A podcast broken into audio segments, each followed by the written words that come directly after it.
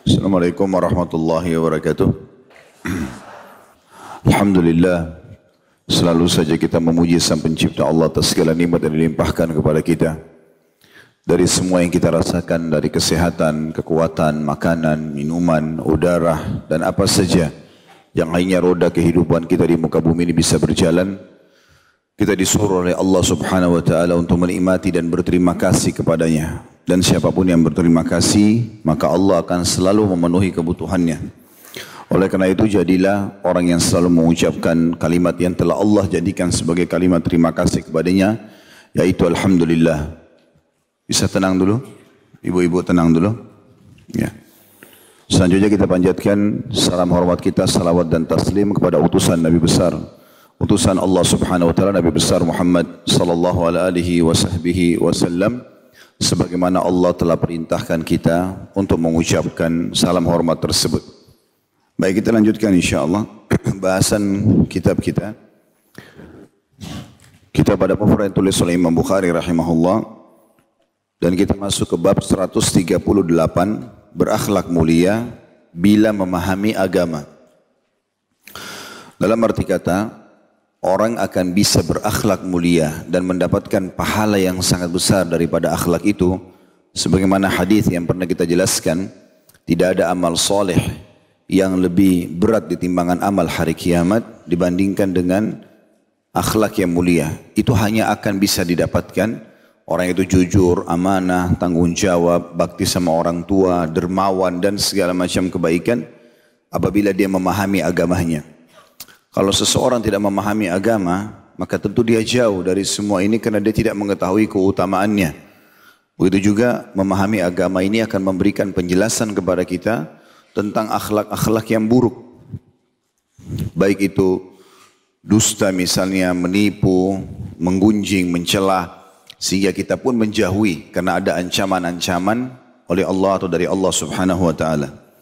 Hadis pertama dalam bab kita ini nomor 284 Imam Bukhari rahimahullah berkata Ali bin Abdullah mengabarkan kepada kami ia berkata Al-Fudail bin Sulaiman An-Numairi mengabarkan kepada kami dari Saleh bin Khalwat bin Saleh bin Khalwat bin Jubair dari Muhammad bin Yahya bin Hibban dari Abu Saleh an Abi Hurairah radhiyallahu anhu qal qala Rasulullah sallallahu alaihi wasallam inna ar-rajula la yudriku bi husni khuluqihi darajatal qaimi bil lail dari Abu Hurairah radhiyallahu anhu ia berkata Rasulullah SAW bersabda, sesungguhnya seseorang dengan akhlaknya yang mulia akan mendapatkan derajat orang yang bangun di waktu malam untuk sholat lail. Kandungan hadis ini, dalam hadis ini terdapat penjelasan akan keutamaan yang besar bagi pemilik akhlak yang mulia. Karena orang yang melaksanakan sholat malam, dirinya bersungguh-sungguh dalam melawan keinginannya, demikian pula orang yang mempunyai akhlak yang mulia, ia bersungguh-sungguh meninggalkan tabiat dan akhlak yang buruk, maka keduanya sama dalam kedudukan. Hadis ini teman-teman sekalian memberikan gambaran kepada kita. Tentu sebelum dalam membahas hadis ini kita harus tahu dulu tentang sholat malam. Karena disamakan oleh Nabi SAW antara orang yang punya akhlak yang mulia dengan orang yang full semalam suntuk sholat. Gitu. Sholat malam ini atau sholat tahajud atau sholat lail di Ramadan namanya solat tarawih. Ini adalah solat yang paling afdal setelah solat lima waktu. Sebagaimana Nabi SAW mengatakan, Afdalus salati ba'dal maktubah salatul qiyam. Dalam hadis sahih. Afdal solat setelah solat lima waktu, artinya yang sangat besar pahalanya, kalau bukan karena Allah jadikan dia sunnah maka menjadi wajib. Dan itu adalah kebiasaan orang-orang soleh adalah solat qiyam, solat malam. Orang tidak semuanya mengerjakan sholat malam tentunya. Kalaupun ada orang mengerjakan, mungkin orang tidak rutin mengerjakannya. Tapi kalau ada orang rutin mengerjakan dan menjadi sebuah pola dalam hidupnya, maka ini baru dikatakan prestasi dalam sholat malam itu. Sesuai dengan sabda Nabi SAW, jangan kalian tinggalkan sholat malam karena dia kebiasaan orang soleh sebelum kalian. Jadi sebenarnya perintah untuk tidak meninggalkan sama sekali. Nabi SAW kalau ketinggalan sholat malam, pernah beliau ketinggalan satu kali sholat malam, bangunnya sudah azan subuh. Maka beliau menggantinya atau mengkodoknya dikerjakan sebelum waktu duha atau sebelum sholat duha. Dan beliau mengerjakan yang biasanya 11 rakaat menjadi 12 rakaat. Jadi betul-betul tidak pernah ketinggalan. Jadi kalau teman-teman ketinggalan sholat malam, tadi malam misalnya, maka usahakan tetap sholat di waktu duha. Ya. Sholat 12 rakaat sebagaimana Nabi SAW melakukan. Walaupun ini pendapat ulama mengatakan khusus bagi orang yang rutin mengerjakan sholat malam itu. Jadi sudah menjadi kebiasaannya. Supaya dia tidak kosong. Buku amalnya itu tidak kosong dari sholat malam. Karena ini termasuk sholat yang paling besar pahalanya setelah sholat uh, lima waktu. Juga Nabi SAW tidak pernah meninggalkan, selain tidak pernah meninggalkan, juga memotivasi para sahabat dan sahabat pun tidak pernah meninggalkan. Bahkan sebagian mereka menilai kalau sampai mereka tidak sempat sholat malam dan itu terjadi beberapa hari, misalnya bukan cuma sekali, maka pasti mereka bermuhasabah dan menjadikan itu sebagai teguran dari Allah Subhanahu wa taala karena ada maksiat yang mereka lakukan. Jadi ini termasuk hal yang mesti difahami dalam sholat malam itu tentunya dan cukup banyak hadis yang berhubungan dengan keutamaan sholat malam. Nah khusus bagi orang yang punya akhlak yang mulia, walaupun salah satu substansial akhlak saja, misalnya jujur, misalnya amanah, misalnya dermawan, misalnya apalah, eh, baik sama orang, membantu dan seterusnya, ini satu saja substansinya sudah cukup seperti pahalanya sholat malam. Kalau dia punya beberapa akhlak yang mulia, semuanya bersatu padanya, maka setiap akhlak itu punya pahala sholat malam atau sama dengan sholat malam. Terlebih lagi, sebagian ulama menghubungkan ini dengan hadis yang lain, seperti dia orang yang sholat malam dan berpuasa di siang harinya. Maka ini pahalanya sangat besar. Ini yang dimaksud dengan hadis tadi. Hadis selanjutnya nomor 285 Imam Bukhari berkata Hajjaj bin Minhal mengabarkan kepada kami ia berkata Hamad bin Salama mengabarkan kepada kami dari Muhammad bin Ziyad dia berkata sami'tu Abu Hurairah radhiyallahu anhu yaqul sami'tu Abul Qasim sallallahu alaihi wasallam yaqul khairukum islaman ahasinukum akhlaqa idza faquhu. Aku mendengar Abu Hurairah radhiyallahu anhu mengatakan, aku mendengar Abul Qasim sallallahu alaihi wasallam, Abul Qasim julukan Nabi Muhammad sallallahu alaihi wasallam karena anak pertama laki-laki beliau namanya Qasim. Maka dia mengatakan, aku mendengarkan Abul Qasim sallallahu alaihi wasallam bersabda, sebaik-baik keislaman kalian adalah yang paling baik akhlaknya jika mereka memahami agama.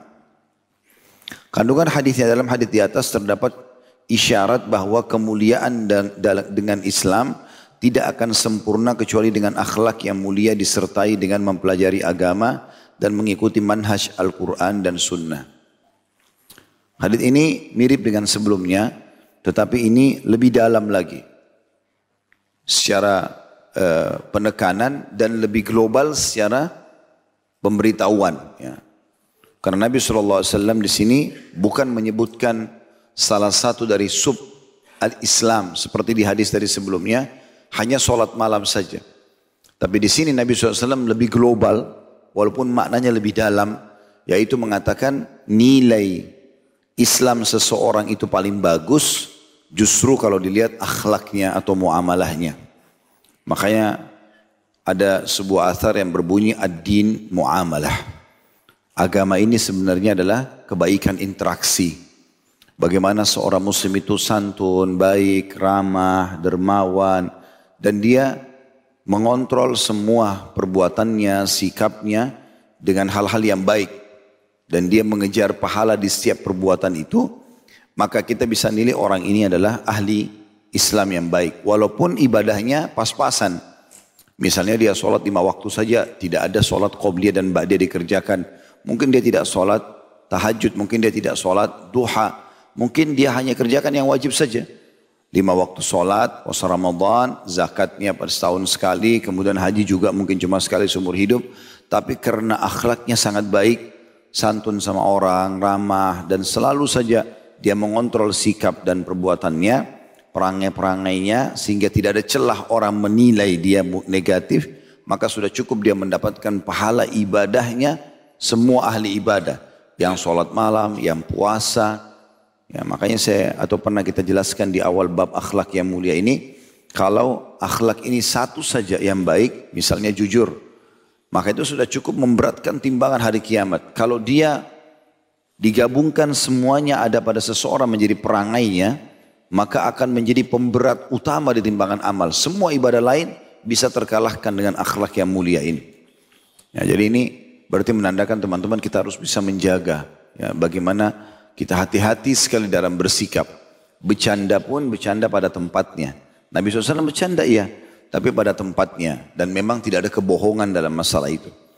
Dan ulama-ulama sudah menulis bab khusus tentang masalah haram hukumnya berdusta walaupun bercanda. Dan juga tidak boleh berdusta untuk membuat orang tertawa. Gitu kan? Ada bab khusus dalam masalah itu. Ditulis oleh Imam Al-Zahabi, ditulis oleh Syekh Muhammad bin Wahab, ditulis oleh uh, Syekh Muhammad bin Munajjid dan banyak yang lainnya yang menulis buku-buku berhubungan dengan dosa-dosa besar dan mereka memasukkan itu kategori dalam masalah ini.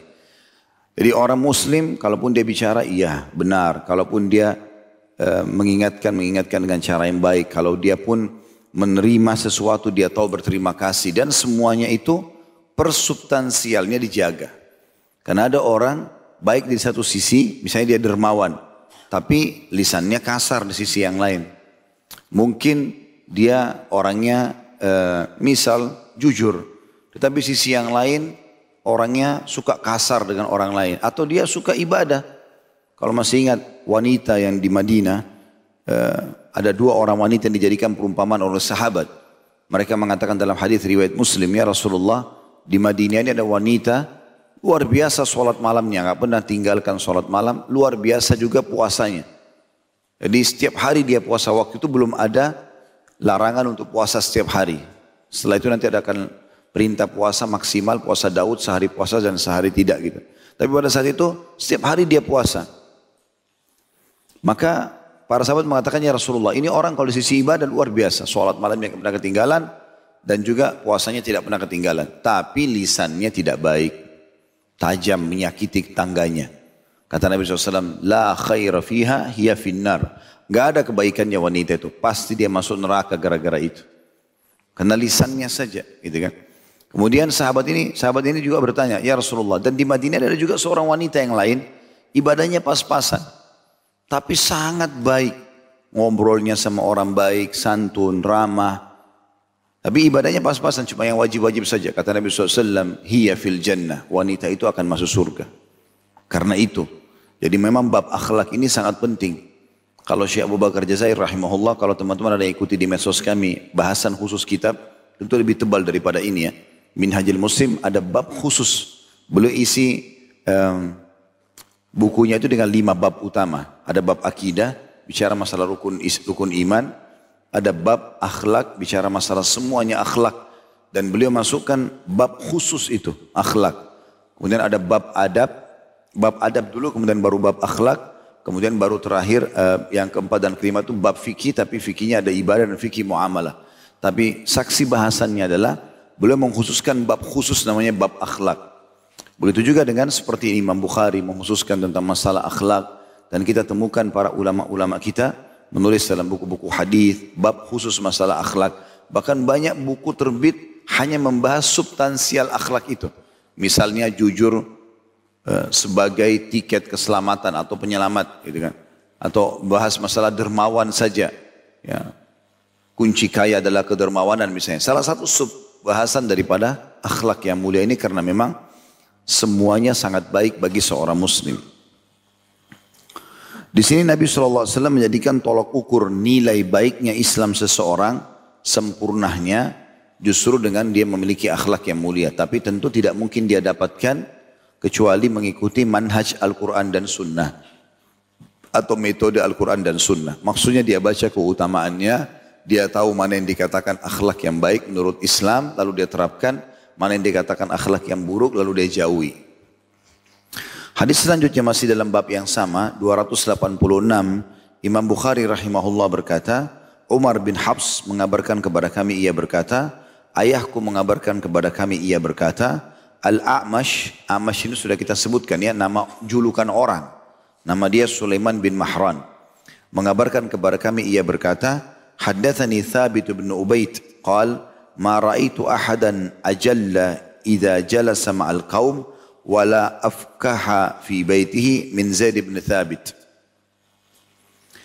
Thabit bin Ubaid mengabarkan kepadaku, ia berkata, aku tidak pernah melihat seorang pun yang lebih berwibawa jika ia duduk bersama kaum dan lebih periang di rumahnya daripada Zaid ibn Thabit.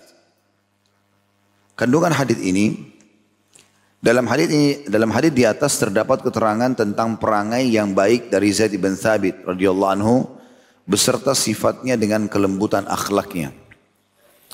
Riwayat ini diangkat oleh Imam Bukhari rahimahullah untuk menjelaskan tentang bagaimana seorang pria bersikap. Ya, walaupun ini juga wanita, tapi karena wanita kebanyakan di rumah, tapi lebih banyak riwayat ini cenderung kepada laki-laki. Memang kita di luar rumah disuruh menjaga wibawa.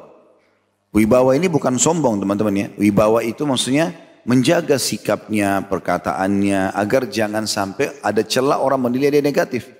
Penampilannya, semua diatur. Tutur katanya harus baik, tidak pernah berkata-kata yang kasar, yang ya, apa yang jorok, kotor dan seterusnya.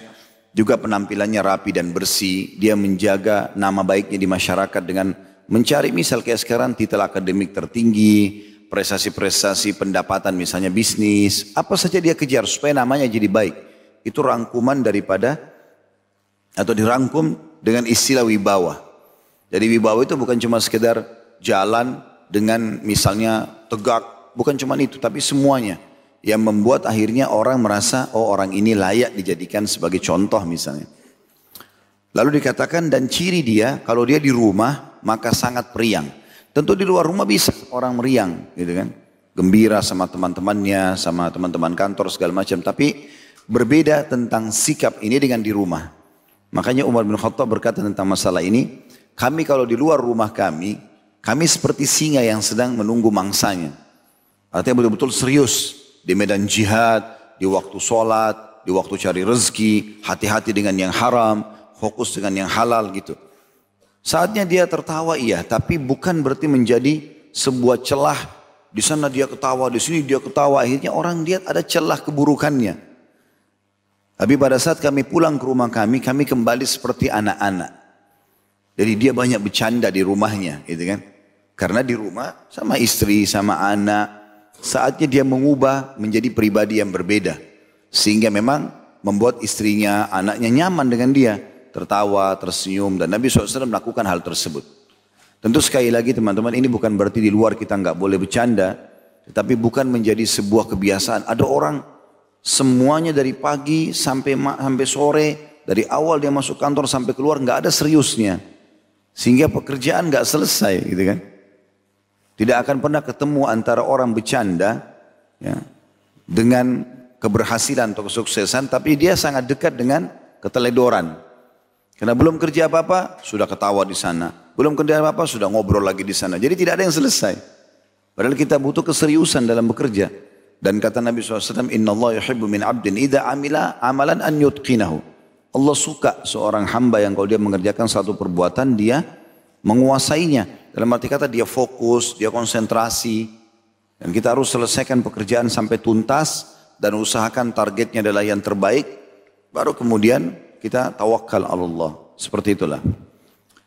Dan hadis ini juga tentu memberikan gambaran penilaian laki-laki yang baik. Justru dia sangat santun, baik, bercanda dengan keluarganya. Ya, istrinya, anaknya.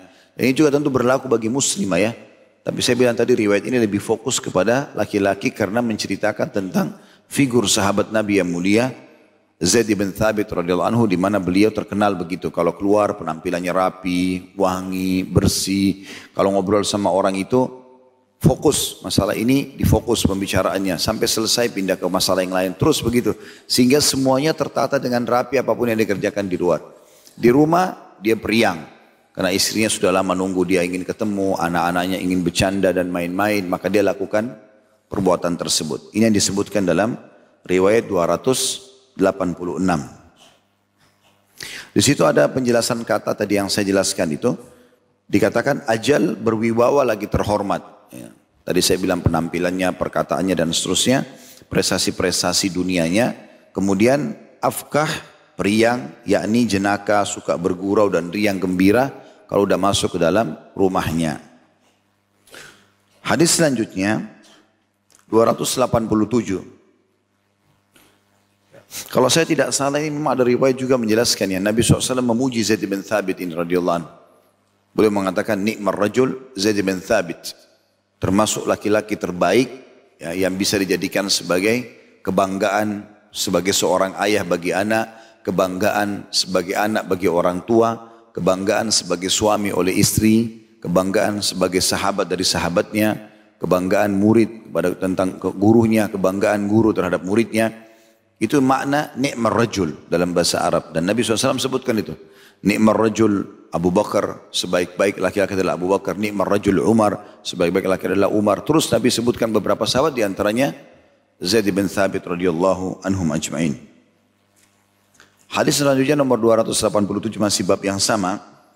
Imam Bukhari berkata rahimahullah, Sadaqah mengabarkan kepada kami, ia berkata, Yazid bin Harun mengabarkan kepada kami dari Muhammad bin Ishaq, dari Daud bin Husain dari Ikrimah, an Ibn Abbas radhiyallahu anhu maqal, su'ila an-nabiy sallallahu alaihi wasallam ayyul adyani ahabbu ila Allah azza wa jal. Qala al-hanifiyatu as-samha. Dari Ibn Abbas anhu beliau berkata, Nabi SAW pada Nabi SAW pernah ditanya agama apa yang paling disukai oleh Allah. Maka Nabi SAW bersabda yang lurus lagi mudah. Yang dimaksud dengan Hanifiyah lurus yaitu orang yang berada di atas agama Nabi Ibrahim. Nabi Ibrahim AS disebut lurus karena kecondongannya dari karena kecondongannya dari yang batil kepada yang hak. Maksudnya meninggalkan yang batil dan cenderung kepada yang benar. Dan samha artinya mudah. Kandungan hadis agama Nabi Ibrahim AS atau Islam adalah agama yang mudah, lagi gampang. Dan ia lebih disukai oleh Ar-Rahman daripada agama-agama terdahulu. Mungkin teman-teman tanya, bukankah sekarang kita saudara Nabi Muhammad SAW? Maka perlu saya jelaskan ini, kalau agama yang Allah bawa, satu, Islam. Agama yang Allah perintahkan, maksud saya turunkan dari langit, perintahkan untuk dianut adalah satu, Islam. Tidak ada agama lain, gitu kan? Hanya saja memang istilah Islam ini itu keluar pertama kali dari lisannya Ibrahim alaihissalam. Dalam Al-Quran Allah SWT berfirman, Huwa sammakum muslimin. Dialah yang menamakan kalian muslimin. Maksudnya orang yang berserah diri. Karena Allah pernah bertanya kepada Ibrahim alaihissalam, gitu kan? Aslim Serah dirilah kau kepadaku hai Ibrahim. Ibrahim mengatakan, Aslamtu lillahi rabbil alamin. Aku telah menyerahkan diri kepada Tuhan alam semesta. Maka keluarlah diistilahkan dengan agama Ibrahim adalah agama Islam yang hanif. Dan mana hanif lurus artinya tidak neko-neko. Ya. Jadi pernah ada seseorang dari Quraisy di zaman dulu teman-teman sekalian. Sebelum Nabi Muhammad SAW diutus jadi Nabi. Dia melihat di Mekah orang sembah berhala, sembeli buat berhala, makan bangkai, membunuh anak perempuan mereka. Banyak hal-hal tawaf di Ka'bah telanjang. Aneh-aneh bagi dia. Ada tiga orang kalau saya pernah sebutkan di sirah itu. Yang mereka ini semua tidak tertarik untuk ikuti agama Quraisy itu. Mereka yakin ada pasti ada agama yang lebih baik. Salah satu dari tiga orang ini sempat uh, pergi ke luar dari Mekah bertanya, siapa kira-kira orang yang paling faham agama di muka bumi ini? Maka ditunjuklah oleh mereka, oleh orang-orang, ada pendeta Yahudi. Ia tanggilah pendeta Yahudi tersebut jauh di negeri Syam. Dia pergi ke sana, lama perjalanan sebulan. Sampai sana ketemu dia. Lalu dia tanya, agama apa yang anda anut nih? Kata pendeta Yahudi itu agama Yahudi. Gitu kan. Lalu kemudian boleh jelaskan kepada saya, dia jelaskanlah. Dia lihat ada pengenalan tentang Allah subhanahu wa ta'ala, dia tertarik. Maka dia mengatakan, bagaimana caranya supaya saya bisa masuk agama Yahudi Kata orang Yahudi tersebut, bisa. Tapi dengan cara, kamu harus dimurkai oleh Allah dulu. Buat dulu Allah marah sama kamu, baru kamu tobat. Gitu kan. Makanya Ibnu Abbas berkata makna ghairil maghdubi alaihim bukan orang-orang yang kau murkai ya Allah. Beliau mengatakan orang Yahudi. Kenapa sebabnya? Karena mereka tahu kebenaran mereka nggak mau ikutin. Kalau mereka rasa cocok mereka ikut. Kalau enggak mereka nggak mau ikutin. Seperti itulah. Maka kata orang ini, saya justru jauh-jauh tinggalkan Mekah ke sini supaya saya jauh dari murkanya Allah. Ada enggak orang lain selain anda ini yang faham agama? Kata pendeta Yahudi itu saya tidak tahu kecuali seorang pendeta Nasrani sudah tua. Ada satu. Pergilah ke sana kalau kamu mau tanya. Maka pergilah orang ini ke pendeta Nasrani tadi. Begitu ketemu dia tanya tentang agama apa, dijelaskan Nasrani. Lalu jelaskanlah. Tolong jelaskan agama itu, jelaskan. Dia tertarik. Karena ada pengenalan tentang Allah subhanahu wa ta'ala. Mengikuti ajaran Nabi Isa. Sebagaimana tadi Yahudi ikuti ajaran Nabi Musa alaihi wassalam. Maka berkata orang ini, saya mau masuk agama Nasrani. Kata pendeta itu, kau harus sesat dulu. Kau sesat dulu, nanti baru kau dapat petunjuk. Kata orang ini, saya jauh-jauh tinggalkan Mekah ini supaya tidak sesat. Kenapa saya harus sesat dulu gitu kan? Maka dia mengatakan, ya ini ajaran kami. Jadi seperti orang yang tersesat baru kemudian dikumpul ya. Dia biasa bahasa orang Nasrani domba-domba yang hilang. Maka setelah itu dia bilang saya nggak mau itu. Ada nggak ajaran agama yang lain? Rupanya tadi ada yang saya lupa sampaikan. Waktu dia ketemu sama pendeta Nasrani, eh, pendeta Yahudi pertama dan ini juga ketemu pendeta Nasrani, sempat dia bilang, ada nggak orang lain? Sempat dikatakan, ya, ada pendeta Nasrani. Atau kau mengikuti agama Hanif. Kata pendeta Yahudi itu, atau kau ikuti agama Hanif. Kata orang ini, apa itu agama Hanif? Agamanya Nabi Ibrahim. Agama yang sudah lama, ada di kotamu di Mekah sana. Gitu kan? Itu agama lurus, nggak ada neko-nekonya. Nggak ada sembah berhala, nggak ada. Yang ada perintah kerjakan, enggak, enggak. Gitu. Maka akhirnya dia ke Nasrani, pendeta Nasrani juga mengajarkan dia, tapi dia nolak ajaran Nasrani tadi karena harus sesat dulu. Maka dia katakan, ada nggak yang lain? Kata pendeta Nasrani itu tidak ada kecuali kau Hanif. Kata dia apa itu Hanif? Agamanya Ibrahim. Ada di kotamu itu Mekah. Maka orang ini pun pulang sambil mengatakan, Ya Allah, sesungguhnya Aku mengikuti ajaran Ibrahim yang hanif atau yang lurus. Jadi dia pulang ke Mekah, dia selalu menahan orang-orang di Mekah kalau mau tawaf telanjang, kalau mau sembah berhala, dia ingatkan. Termasuk talbiyah yang diubah oleh Amr bin Luhai. Salah satu orang yang, uh, yang memasukkan berhala di Mekah. Yang kata Nabi SAW, aku diperlihatkan Amr bin Luhai, isi perutnya keluar. Ya, di neraka lagi disiksa, karena dia yang pertama mengubah ajaran Ibrahim alaihissalam. Jadi dia ini salah satu kepala suku uh, Khuza. Ya. Suku Khuza ini melihat ada satu suku di Mekah berkuasa namanya Jurhum. Jurhum ini yang keluar dari Yaman ketemu sama Hajar dan Ismail lalu tinggal jadi penduduk Mekah pertama. Berkembang keturunan mereka akhirnya menjadi penguasa Mekah. Rupanya suku Khuza ini merasa cemburu lalu diseranglah. Berhasil dikalahkan Jumhur, Jurhum. Jurhum ini karena kala dia mereka menimbun sumur zam-zam. Enggak ada sumur zam-zam. Kurang lebih 300 sampai 500 tahun khilaf ahli sejarah tidak ada sumur zam-zam. Nah salah satu pemimpin Khuzai namanya Amr bin Luhai.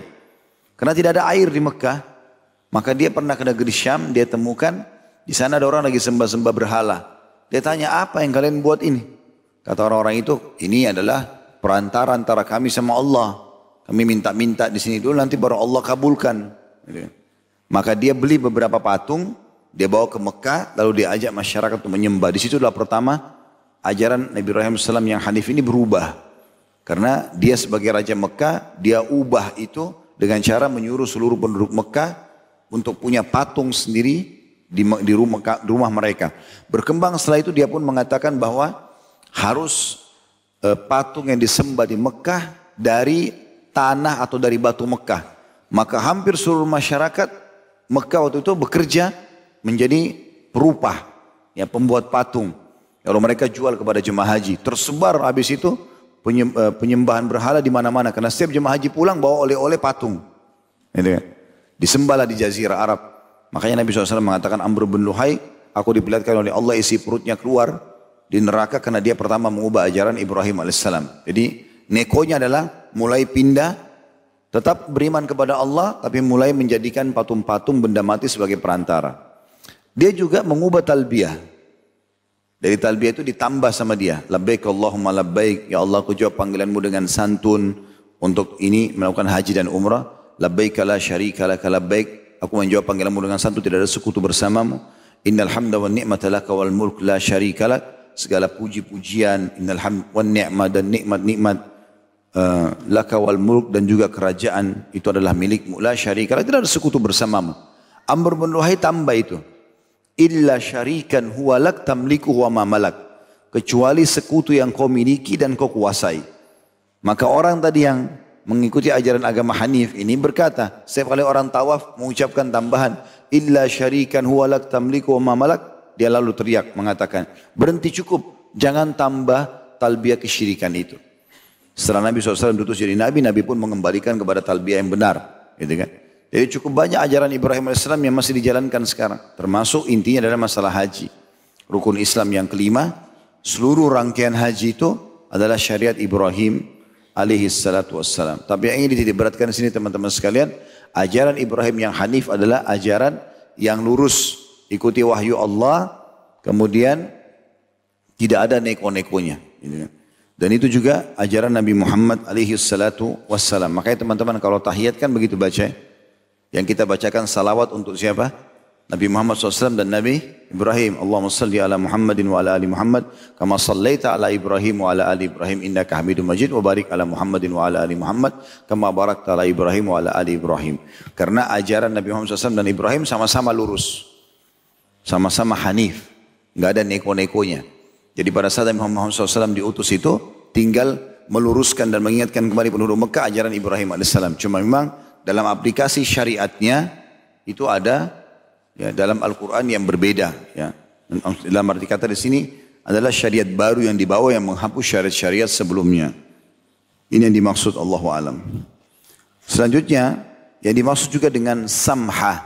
Samha artinya mudah. Jadi termasuk salah satu ciri agama kita ini adalah agama yang mudah.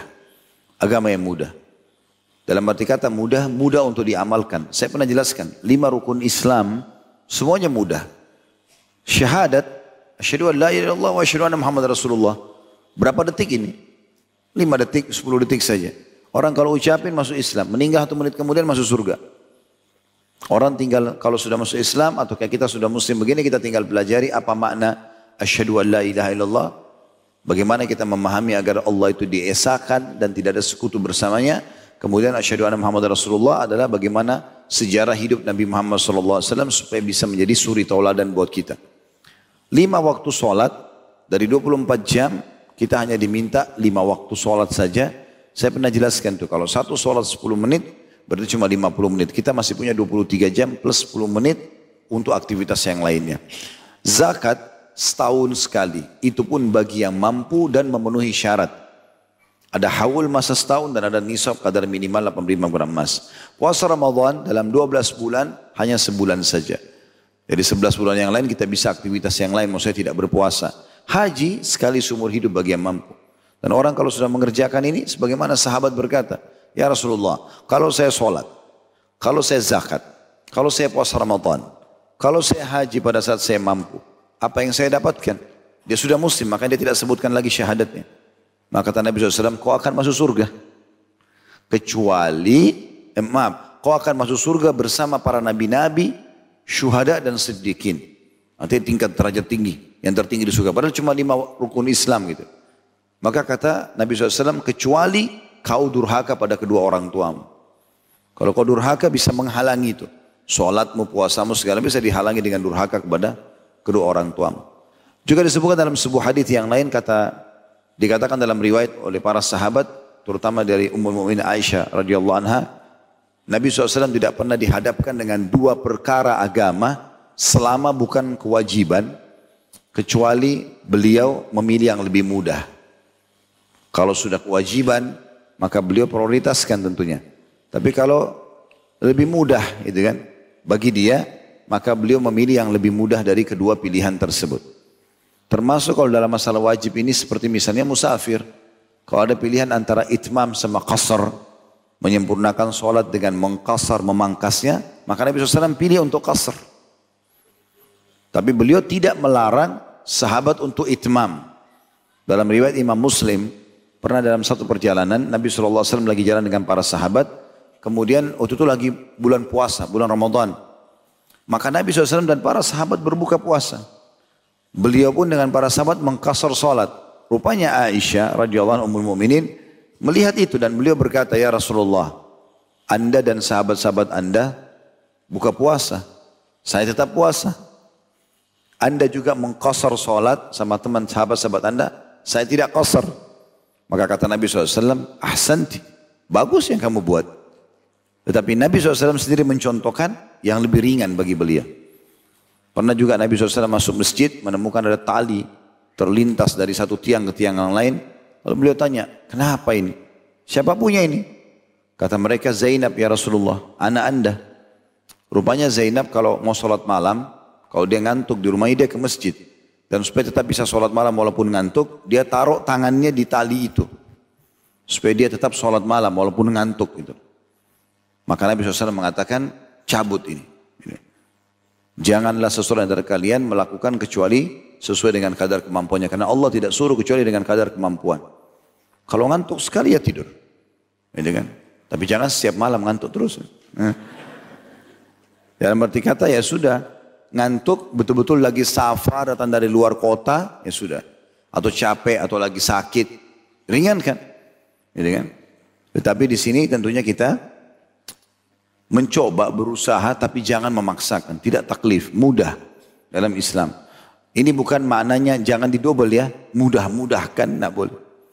Mudah saja. Maksud saya dimudahkan ini tadi. Kalau misalnya yang mana mudah buat kita kita lakukan. Pernah ditanya teman-teman begini. Saya pernah eh, ketahui itu. Di salah satu majelis syekh di Madinah ditanya kan sholat di masjid Nabawi itu seribu pahalanya Rupanya ada satu mahasiswa atau ada satu orang bertanya, Syekh, kan Masjid Nabawi seribu pahalanya. Sekarang kalau saya keluar dari rumah saya menuju ke Masjid Nabawi, ternyata di tengah jalan iqomah sholat. Dan ada masjid dekat saya. Mana lebih afdal? Saya ke Masjid Nabawi atau saya sholat di sini? Kata syekhnya, kau sholat di masjid yang terdekat. Karena itu lebih mudah buat kamu. Masalah Masjid Nabawinya kau sudah dapat niatnya. Tapi kau tidak ketinggalan takbiratul ihram pertama imam. Gitu kan. Artinya ini yang dimaksudkan dengan kemudahan. Tetap kita kerjakan kewajiban, tetapi yang mana yang mudah buat kita. Seperti itulah. Kalau kita lagi ngantuk sekali malam, cuma bisa ya sholat dua rakaat, ya dua rakaat kita kerjakan. Seperti itulah. Wais rahimahullah, salah satu ulama tabi'in, pernah menjadikan sholat malamnya, semalam suntuk itu, ruku. Beliau mengatakan malam ini adalah malam ruku. Beliau ruku hanya dengan dua rakaat tapi rukunya lama sekali. Besoknya beliau mengatakan malam ini adalah malam sujud, maka beliau lama sujudnya, gitu kan. Jadi yang mana yang mudah yang dia rasakan maka dia kerjakan. Tentu seorang mukmin berusaha mencari yang terbaik, tetapi kalau ber, e, bertemu antara ini dan ini maka dia dahulukan yang termudah buat dia. Asal ini tentu masuk dalam hal-hal yang sunnah, gitu kan. Kalau sudah wajib maka dianjurannya anjurannya tentu dia harus mendahulukan yang wajib itu. Ini dimaksud dengan hadis tadi as-samha.